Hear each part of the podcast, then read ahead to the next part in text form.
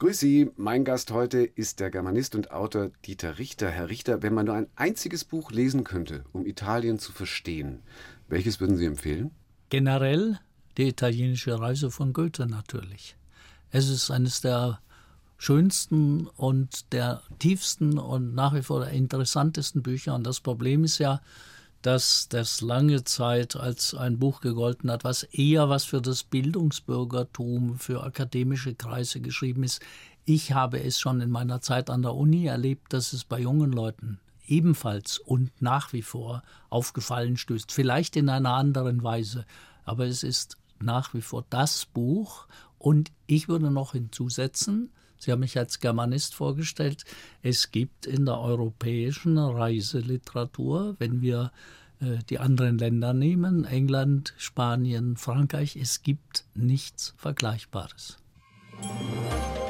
Zu Gast bei Stefan Parisius. Dieter Richter lässt seine Sprache malen. Schön, dass Sie Zeit für uns haben. Lässt seine Sprache malen ist ein Zitat von Ihnen über Ihr Vesuv-Buch. Sie haben ja selbst mehr als zehn, ich glaube 15 fast Bücher über Italien geschrieben. Wenn Sie die Sprache malen lassen, ähm, in welchen Farben muss man über Italien schreiben? Falls ich das gesagt haben ja, soll, haben dass die Sprache malen soll, dann sage ich ganz einfach, mein Medium ist die Sprache und ich kann nicht malen, ich kann nicht zeichnen, aber als ich den Vesuv zum ersten Mal gesehen habe, und das war im Jahr 1980, war mir klar, es ist ein Berg, der von mir, ich sage es jetzt so, eine Antwort haben möchte. Mhm. Und der Maler antwortet, der Zeichner antwortet mit seinen Mitteln, der Fotograf auch. Mein einziges Mittel auf diese Ansprache des Berges zu antworten, ist die Sprache gewesen, will sagen, ein Buch über ihn zu schreiben. Aber sehen Sie spezielle Farben dann auch, äh, wenn Sie schreiben über Landschaftsausrisse wie den Vesuv oder wie über Neapel? Gibt es speziell italienische Farben? Ja, zum Beispiel, Sie sprechen Neapel an und es gibt nur eine einzige Farbe, die man mit Grund mit Neapel zusammenbringen kann, das ist Rot. Das ist das Rot natürlich der vergangenen Vesuv-Ausbrüche auf Tausenden von Bildern zu sehen. Das ist das rote Blut von San Gennaro, was sich dreimal im Jahr verflüssigt. Und das ist natürlich auch das Blut dessen, was im neapolitanischen Bumarol heißt, die, die Tomaten. Das Rot ist die Farbe Neapels. Unter Ihren Büchern über Italien sind auch ein paar auf Italienisch veröffentlicht worden oder geschrieben worden. Was kann die italienische Sprache besser als die deutsche? Die italienische Sprache gibt mir, wenn ich sie spreche, aber auch ein bisschen im Schreiben die Möglichkeit weiter auszuholen als im Deutschen. Das ist sehr schwer zu erklären. Der Italiener scheut sich nicht, so wie wir Deutschen, ins Theatrale zu gehen, ins Höfliche zu gehen, ein bisschen auch ins Große zu gehen. Mhm. Und wenn ich Italienisch schreibe, dann wirkt sich das so aus, dass ich das zum Beispiel eins zu eins überhaupt nicht ins Deutsche übersetzen kann, weil es manchmal das Problem gibt, dass ich etwas zurück ja. übersetzen möchte. Ich muss es neu formulieren. Und umgekehrt, was kann die deutsche Sprache besser als das Italienische? Sie ist abstrakter, sie ist präziser in den Begrifflichkeiten und ich neige dann dazu, ein bisschen zu passiv Konstruktionen in der Sprache, es wurde etc., was ich im Italienischen nicht in der gleichen Weise tue. Es sind ein bisschen so Klischees, die sich aber da offensichtlich bestätigen. Also so dieses etwas leidenschaftlichere der Italiener dagegen das nüchtern zurückhaltende der Deutschen. Offensichtlich kommen diese Klischees ja woher? Die sind berechtigt. Ja. Äh, auch das Italienische als Sprache ist genauso wie die vorsichtig gesagt Verhaltensweise der Italiener wir können es freundlich ausdrücken, die Sprache geht mehr aus sich heraus. Das mhm. klingt seltsam, aber es ist so etwas. Das Italienische geht mehr aus oder der italienische Sprecher geht mehr aus sich heraus als der Deutsche Der Italiener gestikuliert dazu, weit ausholende Ja. Bewegungen, aber die Sprache ebenfalls. Früher haben Sie andere Bücher geschrieben über Märchen, über Kinderliteratur.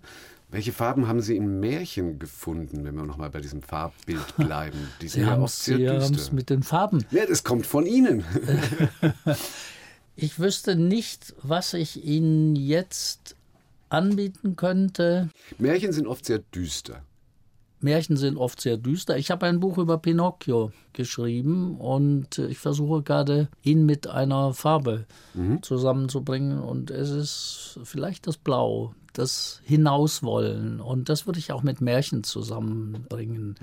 Im Prinzip sind sie nicht düster, sondern das Märchen ist eine Geschichte, die einen optimistischen Helden vorstellt, der nach vorne strebt, der es zu was bringen will und der sich nicht scheut, rechts und links um sich zu schlagen und ohne Rücksicht auf die Moral nach seinem egoistischen Ziel zu streben. Da sehe ich sofort Hans im Glück vor mir zum Beispiel. Und da würden wir doch mal das Blau. Okay, das Blau. Hervorragend.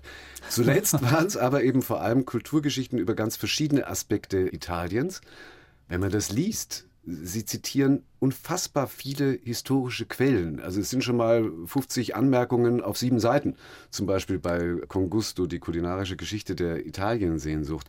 Beim Lesen denkt man sich da, der Autor muss eine unfassbar große Bibliothek haben. Wie groß ist sie? Naja, er hat nicht nur eine große Bibliothek, sondern er hat einen Zettelkasten und er arbeitet auf diese altmodische Weise immer noch, wie man halt früher gearbeitet hat. Man sammelt. Ich bin tatsächlich ein Sammler. Ich bin ein Wörtersammler, ein Motivsammler. Und ich habe sehr viel gelesen und eines meiner Schwerpunkte jetzt auch in der meinen italienischen Veröffentlichungen ist ja das, was man Grand Tour nennt, also Italien, europäische Italienreise. Vor 200 Jahren? Ja, bis heute. Ja. Bis heute. Und natürlich dazu muss man Reiseberichte lesen, Briefe lesen. Dazu muss man auch in Archive gehen, was ich sehr gerne immer gemacht habe. Und dann sammelt man eben. Und Sie haben mein Buch Con Gusto angesprochen, was äh, als jüngstes äh, erschienen ist. Und da geht es ja um die Geschichte der Ja. italienischen äh, Küche außerhalb Italiens. Und eben immer, wenn ich einen Reisebericht gelesen habe und jemand hat gesagt, ist ja furchtbar, die Italiener immer dieses schmutzige, ungesunde Ja. Olivenöl und dann diese furchtbaren Spaghetti. Wie kann man das überhaupt essen? In der Sammlung Dieter Richter gibt es ein Zettelchen und da steht dann Essen oder Spaghetti drüber und das wird dann reingesteckt und dann ist vielleicht so einfach zu sagen, dann wird ein Buch, das ist, kommt natürlich noch ein bisschen was mit dazu, aber so ungefähr fängt es an. Also Zettelkasten. Ich glaube, es ist kein Zettelkasten, es muss ein Zettelcontainer sein. eins zu eins der Talk heute mit Dieter Richter auf Bayern 2 und Musik aus Franken, wo Sie herkommen. Jahrgang 1938, ein Weihnachtskind.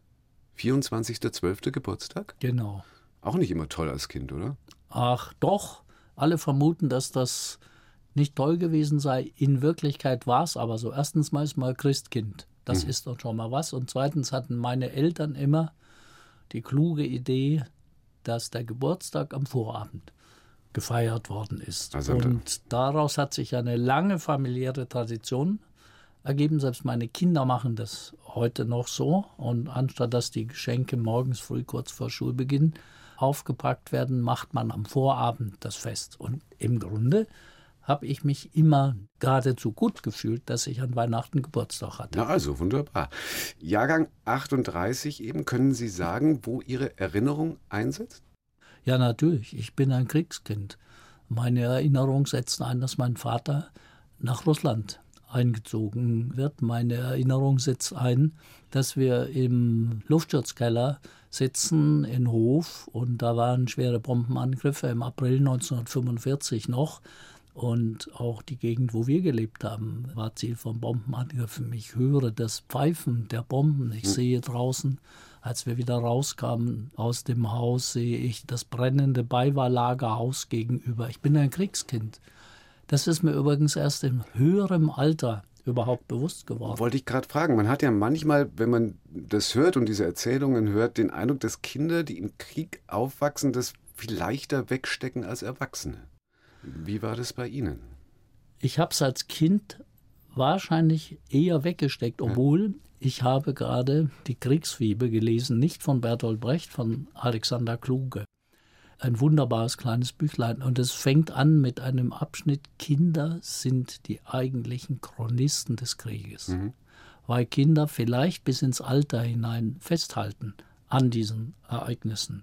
Und gerade dieses Kriegskindsein, das hat mich dann doch in meinem Leben auch geprägt. Aber das haben Sie erst wesentlich später gemerkt, wie Sie gerade Aber anfangen wollten? Wo meine Erinnerungen herkommen, ja. das habe ich tatsächlich erst später gemerkt. Ja. Aber ich habe ja ohnehin im Moment den Eindruck, es sind vor allem die Alten, die sagen, dieser Krieg Russland, Ukraine muss beendet werden, so schnell wie möglich. Nur, da gibt es Junge auch. Es gibt Junge auch, aber es kommt aus meiner Biografie. Ja, ja, klar, natürlich. Hof war damals Industriestadt, Ihr Vater kaufmännischer Angestellter. Wie kam es zu Ihrer Begeisterung für Sprache und dann auch dem entsprechenden Studium? Naja, ich komme aus dem, was man ein bisschen abschätzig eine Aufsteigerfamilie nennt. Ich bin der erste Abiturient in meiner Familie gewesen. Mein Großvater ist Kind einer Industriearbeiterin in der Baumwollindustrie in Hof gewesen, ein Mädel aus dem Land, was nach Hof kommt, dann ein uneheliches Kind kriegt. Mein Großvater kannte seine Mutter nicht. So ging unsere Familiengeschichte an. Mhm. Mein Vater arbeitet sich langsam nach oben, wird zum leitenden Angestellten, auch in der Textilindustrie. Er wollte Abitur machen, er wollte Abitur machen, aber er konnte nicht. In den 20er Jahren, die Eltern waren arm, meine Großmutter musste arbeiten, nachts Heimarbeit machen, um überhaupt für ihn die Schule zu bezahlen. Das ist auch ein Erlebnis, eine Geschichte, die schon in meiner Kindheit eine Rolle spielte und die mich durchs Leben begleitet hat. Mhm. Und er musste Geld verdienen und deswegen nach dem einjährig Freiwilligen, heute würde man sagen Sekundarstufe 1, musste er raus. Aber es war klar, der Bub, also ich, der muss Abitur machen. Und natürlich wo? Am humanistischen Gymnasium. Mhm. Es gab auch damals die Oberrealschule, aber wenn, dann musste es ein Lateinschüler sein. Aha. Ich war der Erste. Und auch das hat mich geprägt. Ich wurde sozusagen auf eine Bahn gesetzt und man hat von mir erwartet, dass ich das Ziel erreiche. Das heißt, da kamen dann unter Umständen eigene Wünsche auch ein bisschen zu kurz, weil Sie wollten eigentlich, glaube ich, was ganz anderes machen, nämlich Archäologie? Ja, das war so ein, ich wollte Archäologie studieren, aber mein Vater eben ein praktischer Mensch in der Wirtschaft tätig, der hat gesagt, na Bub, das wird für nichts, also damit kann es nichts werden. Mhm. Und vielleicht wäre ich etwas damit geworden, aber es war klar, du musst Lehrer werden, damit kannst du was werden. Und widersprochen äh, hat man damals einfach nicht. Aber ich habe mich insofern schadlos gehalten, als ich in meinem späteren Leben versucht habe, mich unter den Archäologen zu platzieren und einige Ausstellungen zu machen. Und ich habe auch ein archäologisches Praktikum gemacht. Es hat mich immer interessiert und auf Umwegen bin ich dann doch irgendwie Sie dahin. Sie machen ja gewissermaßen jetzt in Ihren Büchern auch bei der Kulturgeschichte auch sprachlich Archäologie archäologische Grabungen, wenn Sie diesen ganzen Geschichten eben auskramen. Ja. Studium dann eben in München, später in Göttingen in Niedersachsen. War der Sprung nach München schwerer aus Hof oder später der dann nach Göttingen, Niedersachsen? Ja, der nach Göttingen war natürlich viel schwerer. Ich konnte doch nicht sprechen, wie man dort gesprochen hat. Ich bin Man hört den Franken auch nach wie vor durch übrigens, ne? so ein kleines bisschen. Äh, ja ich bin fränkisch aufgewachsen ja. und äh, ich bin schon als Kind, wenn wir an die Nordsee gefahren sind mit den Eltern und ich habe mit anderen Kindern am Strand gespielt, haben die mich ausgelacht, so komisch wie ich geredet habe. Und als ich nach Göttingen kam, war das tatsächlich ein Problem, denn man ging stillschweigend davon aus, dass man ein exaktes, ein klares Deutsch zu sprechen habe und da musste ich einiges lernen. Es war mir fremd. Es war mir auch die Namensgebung fremd. Da hießen Straßen obere Karspüle beispielsweise. Was obere ist das? Karspüle obere Karspüle, als ich mich vorbereitet habe auf meine Einschreibung in Göttingen. Der Sprung war größer als der von Hof nach München. Mhm. Weil Sie gerade gesagt haben, als Kind an der Nordsee waren, wann waren Sie das erste Mal in Italien? Das erste Mal in Italien war ich mit meinen Eltern. Das muss irgendwann in den 50er Jahren gewesen sein. Mhm. Ich habe aber kürzlich entdeckt, dass ich in der Schule schon freiwillig Italienisch gelernt habe. Ach. Also Italien war mir immer sehr nahe und wie für viele Deutsche halt ein Sehnsuchtsziel. Meine Eltern waren vor dem Krieg schon in Italien, sind bis Neapel gefahren. Aber prägender war erstmal ein mehrmonatiger Aufenthalt im Libanon. Was hat Sie dahin gebracht? Ja, das war prägend. Und zwar, ich bin nach dem ersten Studienjahr zusammen mit einer CVM-Reisegruppe aus. Christlicher Verein Junge Männer? Ja. ja. Theologie war auch noch ein Studienfach, ja, aber egal. Äh. Wir waren etwa 20 und wir sollten muss man heute erklären, das hieß Aufbaulager. Also der CVM hat Reisegruppen in den Libanon geschickt. Wir sollten eine Kirche aufbauen und hatten sehr viel Freizeit und konnten sehr viel rumfahren. Und das war insofern eine große Erfahrung. Ende 50er Jahre, da war ja der Libanon auch noch ein ganz anderes In den Land, 50er Jahren, es war ja. ein wunderbares, aber ja. wir kamen nach Syrien, wir kamen nach Jordanien und im Grunde ist es so, dass eine frühe Prägung und auch meine Nähe zum Süden, zum Orient, auch zur arabischen Welt eigentlich dort geprägt worden ist. Und dann kam noch dazu, dass, äh, weil wir unter abenteuerlichen Verhältnissen gelebt haben, wir haben zum Beispiel einmal in einem der ersten UN-Flüchtlingslager in Jordanien mit Tausenden von Flüchtlingen haben wir besichtigt, haben wir auch übernachtet. Wir haben im Jordan gebadet, in einem schmutzigen Wasser. Kurzum, auf der Rückfahrt mit dem Schiff Typhus ausgebrochen und wir mussten in Quarantäne mit einigen. Und wie wir hinterher erfahren haben, es ging fast ans Leben. Mhm.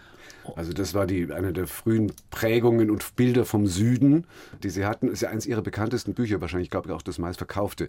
Der Süden, die Geschichte einer Himmelsrichtung. Der Süden, die Geschichte ja einer Himmelsrichtung, wobei das natürlich auch der Osten war. Wir waren in Klar. Ägypten, wir waren im äh, gesamten Nahen Osten. Eine Stunde, zwei Menschen im Gespräch auf Bayern 2. Stefan Parisius trifft Dieter Richter, Mitbegründer des Roten Elefanten. Das ist eine Buchempfehlungsliste für Kinder und Jugendliche, Jugendliteratur, die ursprünglich aus der 68er-Bewegung kam. Die haben Sie, die 68er-Bewegung in Göttingen, als Student und Assistent erlebt. Wie aktiv waren Sie damals?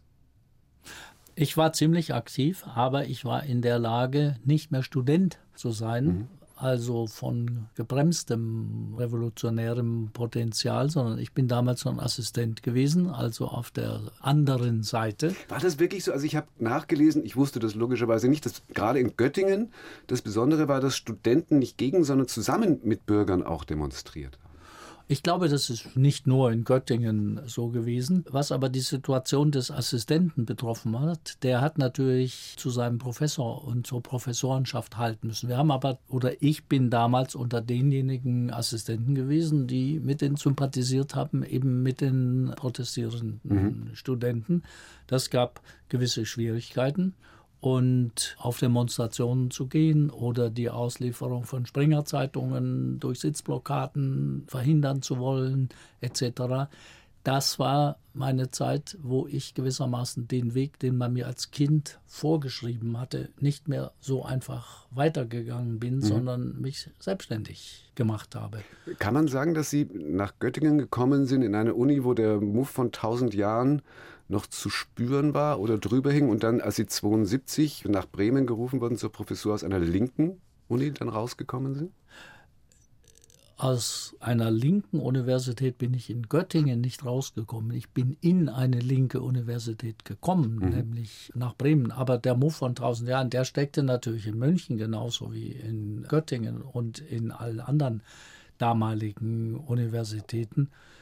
Ich kann mich noch erinnern, dort in Göttingen gesehen zu haben, wie die Fakultät einmarschiert in Talaren. Die Fakultät heißt die Professoren und ein einziger Professor ganz am Ende ist im schwarzen Anzug mitgegangen. Mhm. Das war der berühmte oder heute vielleicht nicht mehr ganz bekannte Hans-Paul Barth, kritischer Soziologe, und er weigerte sich, das genügte dann natürlich schon, ihn ganz hinten zu platzieren. Das war der berühmte Muff von tausend Jahren. Ja.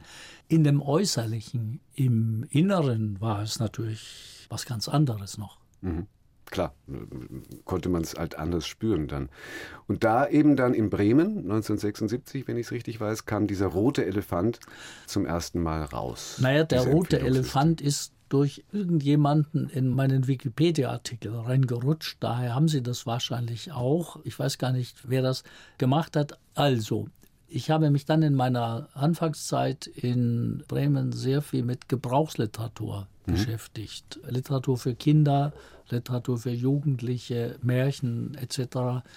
Und das war eine der Auswirkungen. Germanistik war ja bis dahin ausschließlich eine auf hochliterarische oder sogenannte hochliterarische konzentrierte Beschäftigung gewesen. Mhm.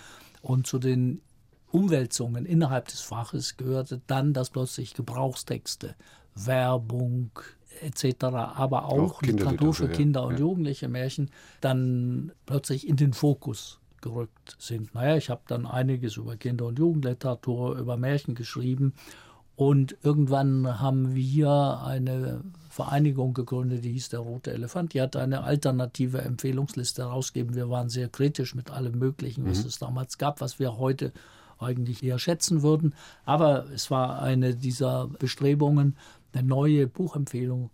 Und es muss sie, soweit ich weiß, heute noch geben. Ist dann übernommen worden, irgendwann mal von einer anderen Es ist dann übernommen Verein. worden, da waren andere Kollegen, waren damit ebenfalls dabei, aber viele Studenten, dann auch Leute aus Bibliotheken, ja. Bibliothekarinnen, und so weiter. Aber hat eben als eine alternative Empfehlungsliste offensichtlich für sehr viel Furore gesorgt. Ich habe vor ja. der Sendung mit einer jungen Kollegin gesprochen, die gefühlt Mitte 20 ist und die sagt, ja, wir haben das im Studium auch irgendwann mal den roten Elefanten als Instanz kennengelernt und gelernt. Also es, hat es haben viele damit sympathisiert, also um nur Namen hier aus München zu nennen, Marie Marx zum Beispiel, hm. die ist zwar nicht Mitglied gewesen, hm. die berühmte Zeichnerin und verschiedene Leute aus dem gesamten Umfeld. Und haben sich da eben sehr viel angeschaut, ja, was ist in der alten, in Anführungszeichen, Kinder- und Jugendliteratur, was man vielleicht schon damals nicht mehr so empfehlen sollte, wenn Sie sich jetzt im Augenblick, wo ja auch eine sehr große Sensibilität herrscht oder um sich greift, mit der Kinderbücher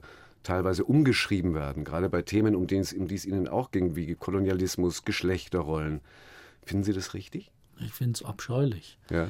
Oder sagen wir es vorsichtiger, ich finde, es ist ein Eingriff in die Sprache von vergangenen Autoren und deswegen kann ich mich damit überhaupt nicht anfreunden. Mhm. Mit welchen Kinderbüchern sind denn Ihre beiden aufgewachsen?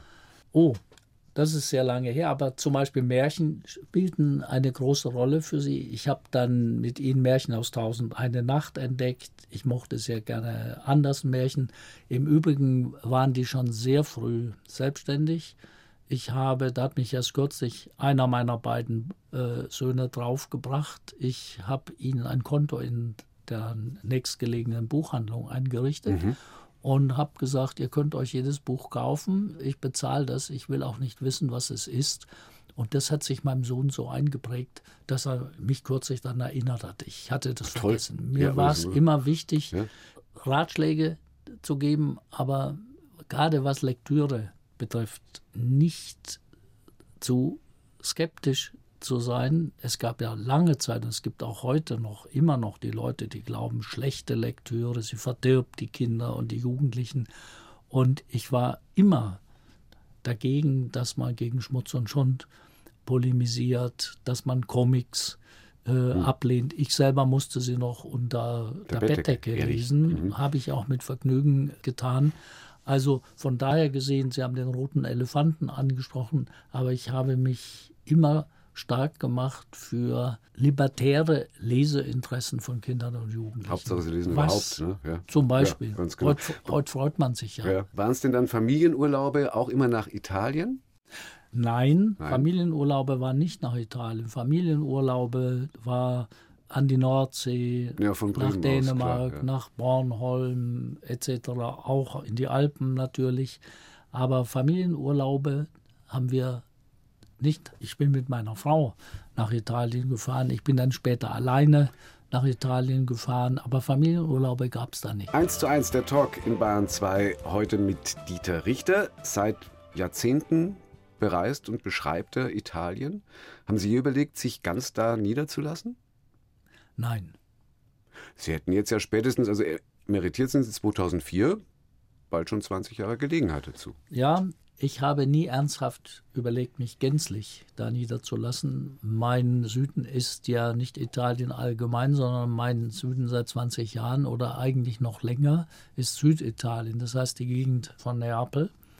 Und dort auf Dauer zu leben und dort alt zu werden, ist aus verschiedenen Gründen nicht so einfach, wie man sich das vorstellen mag. Auch da wieder stimmen dann Klischees?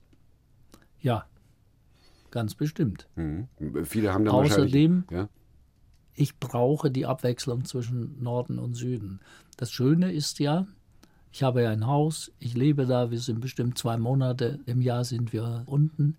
Das Schöne ist gewissermaßen mit vier Augen zu sehen. Einmal mit zwei deutschen Augen auf Italien zu schauen mhm. und mit zwei italienischen Augen auf Deutschland zu schauen, weil man wie die Deutschen sind, ja eigentlich erst erkennt, wenn man sich in den Italiener hineinversetzt. Und umgekehrt auch.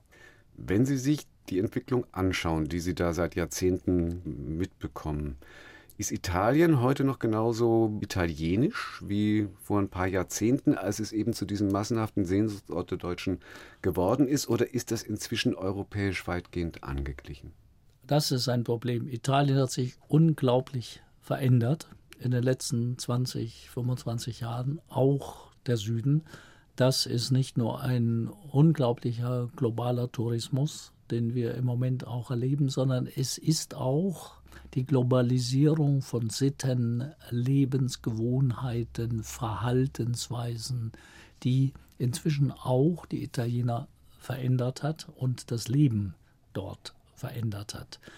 Ich sage Ihnen ein Beispiel. Ich schreibe gerade ein neues Buch das spielt auch in Italien und zwar in äh, Süditalien. Und immer wenn ich mir überlege, jetzt oder heutzutage zu schreiben, muss ich drüber nachdenken, meinst du wirklich 2023 mhm. oder meinst du das, was du bei dieser und jenen Gelegenheit vor zehn Jahren, vielleicht sogar vor 15 Jahren dort gesehen hast? Wie kam es ausgerechnet zu dieser Lieblingsgegend rund um Neapel? Wie vieles in meinem Leben ist das ein Zufall gewesen. Ich habe eine Einladung zu einem Kongress nach Neapel bekommen, genauer gesagt nach Giuliano. Das ist ein kleines Landstädtchen nördlich von Neapel und das Thema war Giambattista Basile. Giambattista Basile ist der erste europäische Märchendichter gewesen, 1625. Locunto degli Conti, auch Pentamarone genannt, das erste europäische Märchenbuch. Und aus Anlass eines Jubiläums fand dort ein internationaler Kongress statt. Ich habe eine Einladung bekommen und kam nach Giuliano, habe von ferne den Vesuv gesehen. Und dieser Kongress war so vollkommen anders, mhm. als es etwa, als man sich einen Kongress in Deutschland vorstellen konnte. Die Geselligkeit spielte eine große Rolle, das gute Essen spielte eine gewisse Rolle. Und ich lernte dort Menschen kennen, die am Ort gewohnt haben und die mich sofort eingeladen haben. Ich konnte da bleiben. Und Sprache konnten Sie auch? Ich konnte damals schon einigermaßen Italienisch. Mhm. Und dann hatte ich nicht nur Goethe, sondern ich hatte Eckhard Peterich, den alten Italien-Klassiker. Drei Bände auch gelesen, da spielte die Amalfiküste eine große mhm. Rolle. Und dann habe ich gesagt, ich möchte gerne die Amalfiküste sehen. Und dann sagte die Familie, bei der ich dort zu Gast gewesen bin, nach dem Kongress ungeplant, die sagten, ach, dann nimm doch unser Auto und fahr damit hin. Eine Gastfreundschaft, ja. wie ich sie in dieser Weise nie erlebt habe. Ich setze mich also in einen alten Panda und fahre nach Amalfi, komme in ein Hotel, wie ich es noch nie gesehen habe. Cappuccini gibt es heute auch nicht mehr, es ist ein Luxusressort hm. geworden. Kurzum, mir gehen die Augen auf, ich staune, ich gehe durch den Ort, sehe ein Schild, da steht Bibliothek, also Bibliotheker. Und das war immer so ein bisschen ein Prinzip, wenn ich auf Reisen gewesen bin, auch in Deutschland. Ich war auch viel alleine auf Reisen. Meine Frau war berufstätig als Ärztin, hatte viel zu tun. Also immer, wenn ich irgendwo auch in Deutschland im Ort war, bin ich in die lokale Bibliothek mhm. gegangen. Da kriegt man nämlich ein bisschen mehr mit, eigentlich. Da lernt man Leute kennen, die sich mit der Geschichte beschäftigt haben. Also ich öffne die Tür, Bibliotheker und finde vor ein soeben gegründetes Centro di Cultura e Storia Amalfitana, ein amalfitanisches Forschungszentrum zur Kultur und Geschichte Amalfis, die eine Gruppe von jungen Leuten vor ein, zwei Jahren gegründet hatte. Ich werde herzlich aufgenommen. Ich sage ein paar Worte über Schriftsteller, die ja. in Amalfi gewesen sind, von denen nie jemand dort am Ort etwas gehört hatte. Es entwickelt sich eine Zusammenarbeit. Ich bin dort bis heute im wissenschaftlichen Beirat, bin auch Mitarbeiter in äh, diesem amalfitanischen Kulturzentrum. So fing alles an. Und inzwischen eben mit eigenem Haus und zwei Monate im Jahr ungefähr da. Bei uns reibt man sich ja manchmal so ein bisschen verwundert die Augen, wenn es um die politische Lage in Italien geht. Früher Berlusconi, heute Giorgia Meloni die ja auch so eine gewisse Mussolini-Melancholität vertritt. Wie erklären Sie die Zuneigung der Italiener zu solchem Führungspersonal? Ich erkläre die Zuneigung damit, dass der Italiener erstmal eine unglaublich kritische Position gegenüber dem Staat selbst hat. Mhm. Das haben wir in Deutschland nicht. Wir kritisieren den einen oder den anderen, die eine oder die andere Partei. Für den Italiener, und ich meine jetzt immer die Süditaliener, ist der Staat erstmal ein Blutsauger, der Steuern kassiert, der sich nicht um die Dinge kümmert, aber der Staat generell. Was bedeutet, wenn jetzt ein Außenseiter kommt, plötzlich fliegt man auf ihn. Ich will Ihnen eine kleine Geschichte mhm. erzählen in einem Dorf in der Nähe von Amalfi, ein wunderschönes Lokal, zwei alte Leute. Und ich unterhalte mich immer mit Michele, jedes Jahr, wenn ich da bin oder jedes Mal, wenn ich da bin. Und ich frage ihn auch, was wählst du? Und er sagt mir, ich wähle überhaupt nicht. Wen soll ich wählen? Der Staat ist ohnehin, die wollen ja nur kassieren. Ja, ja. Eines Tages komme ich hin, da sagt er, Professor, jetzt kann ich dir eine Neuigkeit sagen. Ich habe gewählt. Na, und wissen Sie, wer kandidiert hat? Berlusconi. Also sehr typisch. Ja. Zehn Jahre, 15 Jahre, man wählt nicht, weil der Staat ist der Feind. Und jetzt kommt einer, der ist, tut so, als wäre er nicht der Staat, sondern käme mhm. von außen. Mhm. Mhm. Und mein Michele, er wählt Berlusconi. 1 zu 1, der Talk auf Bayern 2. Stefan Parisius im Gespräch mit Dieter Richter, Ehrenbürger von Amalfi. Und Träger des italienischen Verdienstordens. Wie kam das? Ich habe in Amalfi eine Ausstellung gemacht im Jahr 1989, die hieß Alla ricerca del Sud, Tre secoli di viaggi ad Amalfi, also über die Geschichte der Reise nach Amalfi. Und das mhm. war eine sehr ungewöhnliche Ausstellung, weil sie nicht nur äh, Bilder von Malern wie Karl Blechen, äh, die Amalfi gemalt haben oder die Umgebung gemalt haben, sondern bis hin zu Postkarten. Es fing im Grunde mit mittelalterlichen Pilgerreisen an und es endete am Strand von mhm. damals, von 1989. Also eine richtige kulturgeschichtlich orientierte Ausstellung. Ich habe das mit den Leuten vom Centro di Cultura in Amalfi gemacht. Ich durfte in einem sehr schönen Hotel wohnen, aber ein jugendlicher Idealist, 40 Jahre jugendlich, ein jugendlicher Idealist, der ich war, habe ich kein Honorar mhm. für diese Ausstellung genommen. Und sie war ein großer Erfolg. Mhm ging mehrere Monate und ich werde heute noch drauf angesprochen. Und das ist mir eigentlich wichtig, weil diese Ausstellung etwas bewirkt hat. Sie hat den Menschen dort am Ort gezeigt, dass ihre Stadt nicht nur im Mittelalter wegen der Seefahrer und der Handelsbeziehungen berühmt gewesen ist, sondern dass sie auch in der Folgezeit im 18., im 19. Jahrhundert ja. besucht worden ist. Und Sie müssen sich immer die Mentalität der Menschen dort vorstellen, im Süden. Der Stolz darauf, dass Ihr kleiner Ort, dass Ihre Umgebung seit Jahrhunderten bekannt gesucht ist, dass es kein Museum zwischen Kopenhagen und Innsbruck gibt, Ja. wo nicht mindestens ein Bild Von Amalfi, über die Amalfiküste. Dort äh, ist. Ja.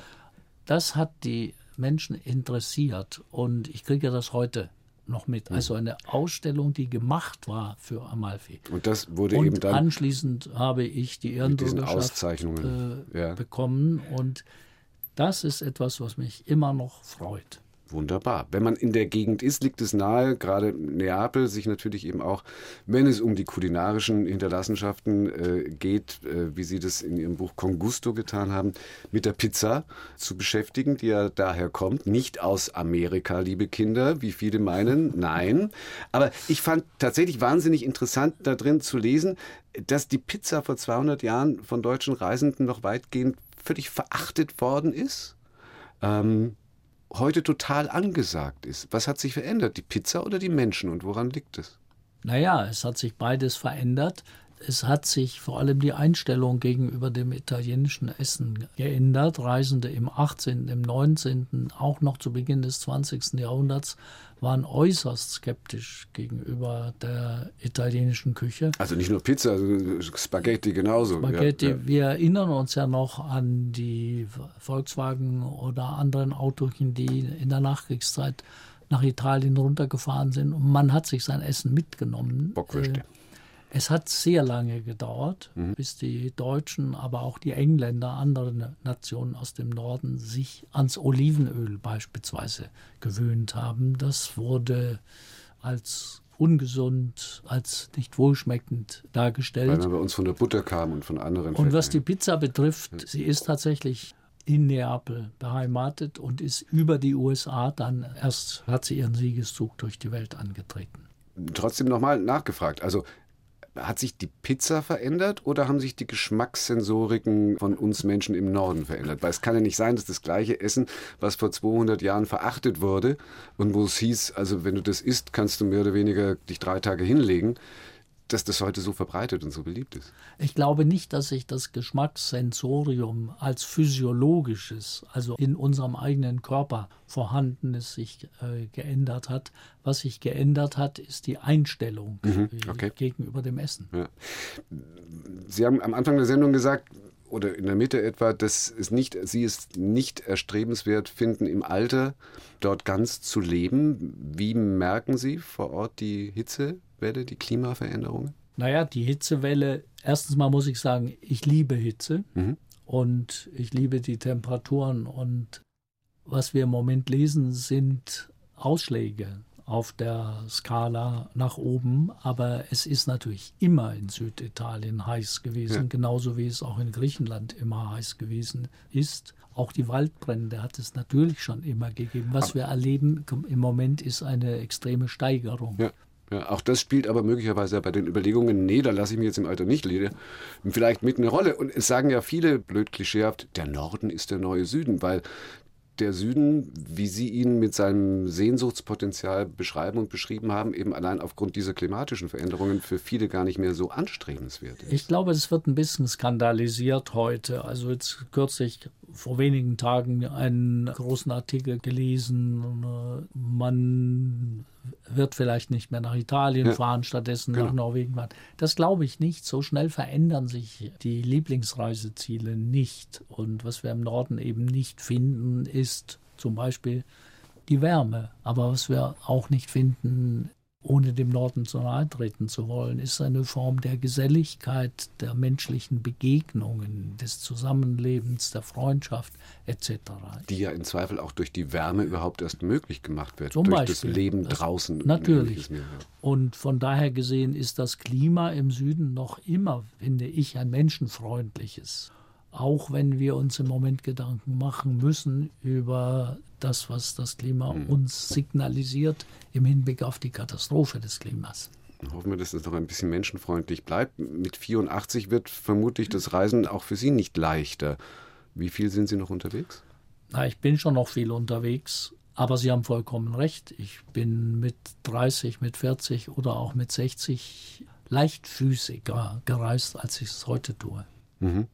Aber schreiben, immer weiter schreiben. Schreiben, Ja, was soll ich sonst machen? Ja, nicht schreiben als Alternative. Dann freuen wir uns auf welches nächste Buch? Ja, ich schreibe an einem Buch über die Landschaft, in der ich nun seit 30 Jahren lebe, nämlich die Costiera Amalfitana. Ich habe ein Buch über verschiedene Landschaften geschrieben, mhm. die ich nur kennengelernt habe. Sie haben den Vesuv erwähnt. Ich habe ein Buch über die Insel Capri geschrieben. Ich habe ein Buch über Neapel geschrieben. Ich habe nie ein Buch über die Amalfiküste geschrieben. Und ich denke jetzt in meinem Lebensabschnitt, ich habe viel in Italien darüber geschrieben, aber nie auf Deutsch veröffentlicht. Ja.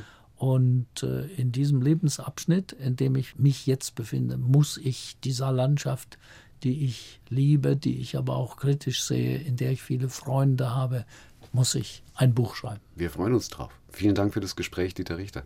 Ich danke auch. Nicht nur die Lust auf Italien, noch ein anderer Reisepodcast-Tipp. Äh, die Radioreisen entführen Sie in fremde Städte. Viel weiter noch als Italien, aber teilweise auch viel näher. Akustische Unternehmungen an allen möglichen der Welt gibt's in der ARD Audiothek Radioreisen mit Bärbel Wossack.